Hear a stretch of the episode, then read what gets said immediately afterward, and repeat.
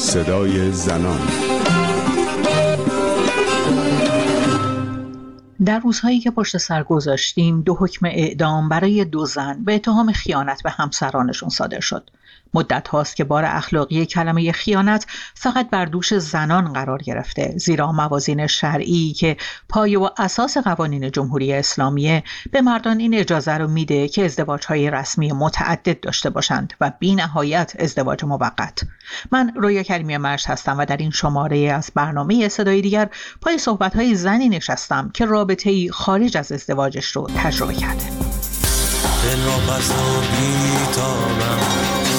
بازم شبم بی خوابم، ازت خبر ندارم و تا خود صبح بیدارم، حس خوبی ندارم، چشم همش به ساعته، میپرسم این چه حسیه، یکی میگه خیانته.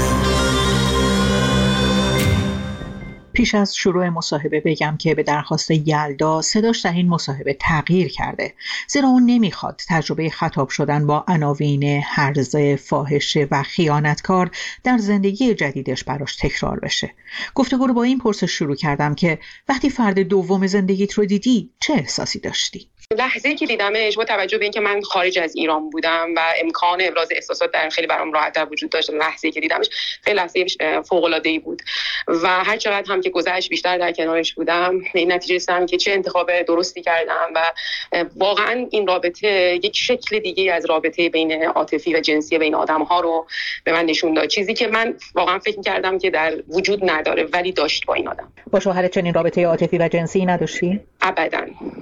ازدواج ما در واقع به خاطر یک سری اجبارهایی بود که از اونها بکارت بود و وقتی که ازدواج کردم از همون روز اول تصمیم گرفته بودم که نداشته باشم، یعنی ما آدم هم نبودیم. یکم داستان بکارت رو باز کن، یعنی چی به خاطر بکارت بود؟ خب من خیلی سالها پیش با این آدم وارد رابطه شدم، حدود سی سال با همسر سابقم.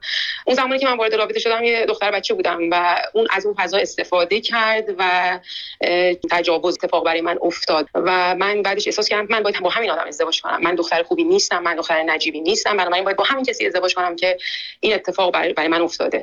ازدواج کردم ولی ولی میدونستم، یعنی بهشم گفته بودم که این ازدواج فقط یک یک شکل ظاهری داره، هیچ ما با هم هیچی نیستیم. اونم ظاهرا پذیرفته بود و معدود رابطه جنسی که داشتیم در واقع همون داستان تجاوز بود، یعنی یک طرفه بدون رضایت من و در شرایطی که من نمیتونستم فرار کنم از اون شرایط. آدمی تو خونه بود، بچه‌ای پشت در بود، از این دست اتفاقا. و چه شد که با این آدم ادامه دادی؟ چرا همون موقعی که متوجه شدی این آدم آدم تو نیست درخواست طلاق نکردی زودتر از اینکه بخوای بچه دار بشی باهاش؟ خب من اگه قدرت رو داشتم که درخواست طلاق بدم، مثلا چرا همون موقع که مسئله بکارت پیش اومد باش ادامه دادم؟ از همون ترسان آشی میشد که خانواده چی میخواد بگه، مردم چی میخوان بگن. حالا خانواده هم به خاطر حرف مردم خیلی موافق نبود که همون بلافاصله جدا بشم، ولی خب من با این آدم زیر یک سقف زندگی کردم ولی کاملا جدا و یه جایی احساس کردم که دیگه نمیتونم. بچه‌م داشت بزرگ میشد و شاهد تمام اون خشونت‌ها، دعواها بود و اگر جدا بشم تو ایران ظرفیتی ندارم که تحمل کنم، خودم رو ضعیف میدیدم. به خاطر همین مهاجرت کردم که این کار رو موکول کنم برای بعد از مهاجرت.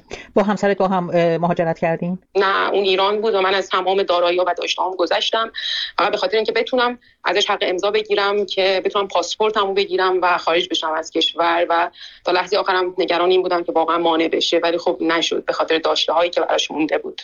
اولین باری که با این فرد جدید زندگیت وارد رابطه شدی، غیر از اون احساس قشنگ رمانتیکی که در موردش حرف زدی، اون سنت‌ها، اون ترس‌هایی که باهات باقی مونده بود، با اونها چه کار کردی؟ اصلا اونها وجود داشت برات یا به خاطر اینکه مهاجرت کرده بودی دیگه از قالب سنت‌ها هم بیرون اومده بودی؟ فضای مهاجرت بهم اجازه داده بود که یه بخشی از خودم رو بروز بدم و ترسام بره، ولی واقعیتش این بود که بود و خود رابطه و خود پارتنرم به من کمک کرد که بخش بزرگیش رو اون بهم کمک کرد که من اون ترسام پشت سر بذارم و بتونم یک رابطه سالم رو تجربه کنم. در کنارش این رابطه پر از خشونت، پر از ترس، پر از استرس بدون رابطه جنسی خودش آسیب‌هایی بهم زده بود که من در طول رابطه بعدی فهمیدم که چه آسیب‌های عمیقی خوردم و تلخ‌ترین قسمت ماجرا همین بود.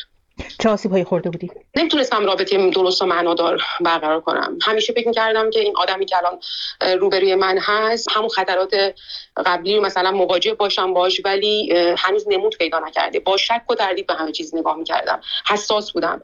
خیلی زود رنج بودم و اعتماد به نفسم رو از دست داده بودم. و آدمی که اعتماد به نفس نداشته باشه وقتی وارد یک رابطه میشه، رابطه‌ای که طرف مقابلش آدم با اعتماد به نفس، بیشتر اون عدم اعتماد به نفسش دیده میشه و این آسیب‌هایی که دیده بودم، خشونت‌هایی که تحمل کرده بودم، ترس از جامعه، همه از من یه آدم ضعیفی ساخته بود و همه اونها با من اومد توی رابطه. خانواده‌ات وقتی مواجه شدن با اینکه تو به عنوان یک زن شوهردار با مرد دیگری رابطه برقرار کردی، چه واکنشی نشون دادن؟ چون از جزئیات خبر داشتم و می‌دونستم ما با هم هیچ رابطه جنسی نداریم. رابطه عاطفی رو که از همون اولش می‌دونستن، رابطه جنسی هم که دیگه می‌دونستن، چون خود اون آدم بارها اعتراض کرده بود به این مسئله. بنابراین من فکر می‌کنم که خانواده مثلا ما رو زن و شوهر نمی‌دونستن و خودشون هم شاهد خشونت‌ها بودن. میگم که اومدم اینجا و اصلا سخت‌ها هم جدا شد، می‌گم دیگه اصلا زن و شوهر نمی‌دونستن. شوهرت چطور؟ آیا اون اصلا فهمید که همزمان که در عقد او بودی با مرد دیگری رابطه داری؟ بله، متوجه شد و قضیه رو کلاً جور دیگه‌ای جلوه داد در پیش دوستان و آشنایان. و اون این بود که گفت که قبل از این که من از ایران خارج بشم ما با هم ارتباط داشتیم، یعنی من و پارتنر جدیدم. و اونجا بود که شروع شد از سمت دوست، آشنا، فامیل برچسب زن خیانتکار به من خوردن. میدونست داره چی کار میکنه. اگر واقعیت رو میگفت شاید جامعهش این برچسب رو در مورد من به کار نمیبرد، ولی اون میدونست که باید چی بگه که جامعه ازش حمایت بکنه. فکر میکنی اگر ایران مونده بودی این جرأت رو داشتی که وارد رابطه جدید خارج از ازدواج بشی؟ نمیدونم، چون شاید الان ایران رو تجربه نکردم، خیلی آگاهی رفته بالا، ولی اگه بخوام با فکر اون موقع بگم صادقانه نه، هیچ وقت جرأت نمیکردم که وارد میترسیدم. از چی میترسیدی؟ از این ترسیدم که لو برم. ببین، چون من یک بار سابقه سخت جنین داشتم. من سه ماه بعد از اینکه ازدواج کردم پرخاص طلاق دادم و اونجا مجبور شدم که سخت جنین داشته شم. سابقه من متوجه شد این رو و اینو مدام به من میگفتش که ببین میدونی من اگه برم ازش شکایت بکنم تو فلان فلان این اتفاقا میفته. و خب اون موقع نبود شبکه‌های اجتماعی که تو بری سرچ کنی و من همیشه میگم که منو به خاطر سخت جنین قتل عمد حساب میشه و از این میترسیدم. خب من که همچین تجربه داشتم با خودم میگفتم این آدم اگه موضوع رو بفهمه بره منو لو بده، اگه مجازات بشم، حالا اگه نه از این قضیه استفاده کنه برای اینکه من رو بیشتر تحت سلطه بگیره. همین اون چیزایی بود که میترسیدم. از یک طرفم خب من باید یواشکی با آدم جدید قرار میذاشتم، باید میپیچیدم، نمیتونستم یه رابطه معنادار و درستی رو با نفر بعدی تجربه کنم، چون استرس‌ها اجازه نمیداد. من اندازه کافی استرس داشتم تو زندگیم و فکر می‌کنم که استرس یک رابطه جدید باعث میشد که نه تنها من حالم بهتر نشه، حتی اگه رابطه رابطه خوبی هم بود، ولی بکر می‌کرد داستان رو. الان اگر یک زن ایرانی که داخل کشور زندگی میکنه و یک رابطه نامناسب بدون رابطه عاطفی و بدون رابطه جنسی رو در حال حاضر تحمل میکنه بیاد بشینه پیش تو و ازت راهنمایی بخواد، آیا بهش توصیه میکنی که رابطه دیگری رو شروع کنه و تجربه کنه؟ با توجه به وضعیت جامعه ایران من بهش پیشنهاد می‌کنم که اصلا از اون رابطه آسیب‌زا بیاد بیرون. اول واقعا معتقدم که آدم یک بار به دنیا میاد و یک بار فرصت زندگی کردن داره و یک جمله‌ای که همیشه به واسطه رابطه دوم به این نتیجه رسیدم و اون این که آدم‌ها موقعی که تو داری رنج می‌بری نیستن، نمیدونن تو چه رنجی داری میکشی و خبر ندارن که چرا تو وارد یک داستانی شدی، وارد یک کاری شدی، یک چیزی رو خواستی تجربه کنی. خب اون آدم‌هایی که نمیدونن به وقت سختی تو چه روزایی سپری کردی، چرا باید من به عنوان یک انسان بعض اون آدم‌ها که هیچی از درد من، زندگی من نمیدونن اهمیت بدم و این فرصت کوتاه زندگی رو از خودم بگیرم؟